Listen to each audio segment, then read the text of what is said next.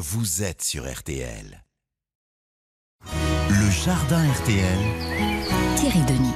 Et on vous amène ce matin dans notre jardin d'hiver, comme le chantait si bien Henri Salvador, avec Thierry Denis, jardinier maison, jardinier des jardins du Morvan. Bonjour Thierry Denis. Bonjour Christophe, bonjour à tous. Thierry, dans la nature et les jardins, justement, la semaine prochaine, attention, est une période charnière.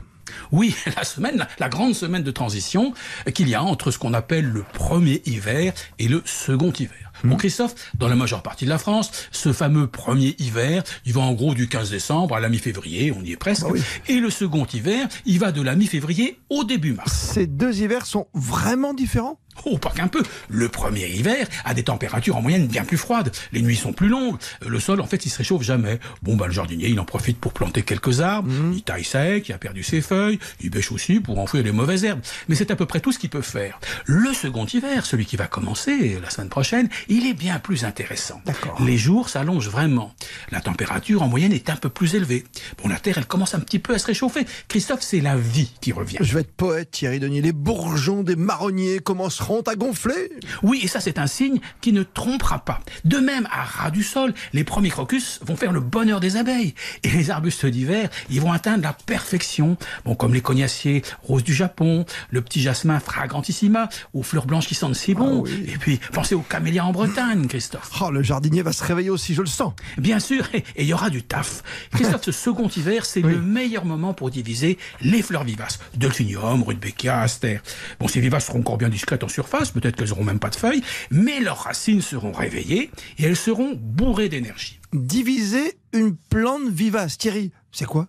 Oh, un truc, un truc brutal mais efficace. Ouais. J'arrache par exemple une touffe d'aster, je la coupe en deux ou trois, et puis je la plante dans la foulée. Bilan, j'ai trois beaux asters au lieu d'un. Voilà. Si j'attendais le printemps pour le faire, eh bien ce serait bien plus compliqué parce qu'au printemps, mes vivaces seraient déjà toutes en feuilles et elles risqueraient donc d'être assoiffées après avoir été arrachées. Mais j'y pense Thierry Denis. Passé la mi-février, il n'y a pas que le jardinier qui se réveille. Hélas, les mauvaises herbes aussi. Mais je vais leur tordre le cou. Alors, Christophe, les grands froids de décembre-janvier, ils ont quand même un avantage. Ils ont attendri le sol. Donc, les mauvaises herbes, elles s'arrachent plus facilement. Vrai. Alors que si j'attends le printemps, eh bien, le soleil va à nouveau durcir la terre. Même les ronces s'arrachent sans résistance en février. Et puis, grand avantage, eh bien, les orties, elles n'ont pas déjà fait leurs feuilles piquantes. Ça, c'est bien. Un dernier truc qui va être sympa d'ailleurs, tiens. Ah, c'est, le temps des amours des petits oiseaux Ben voilà. du jardin.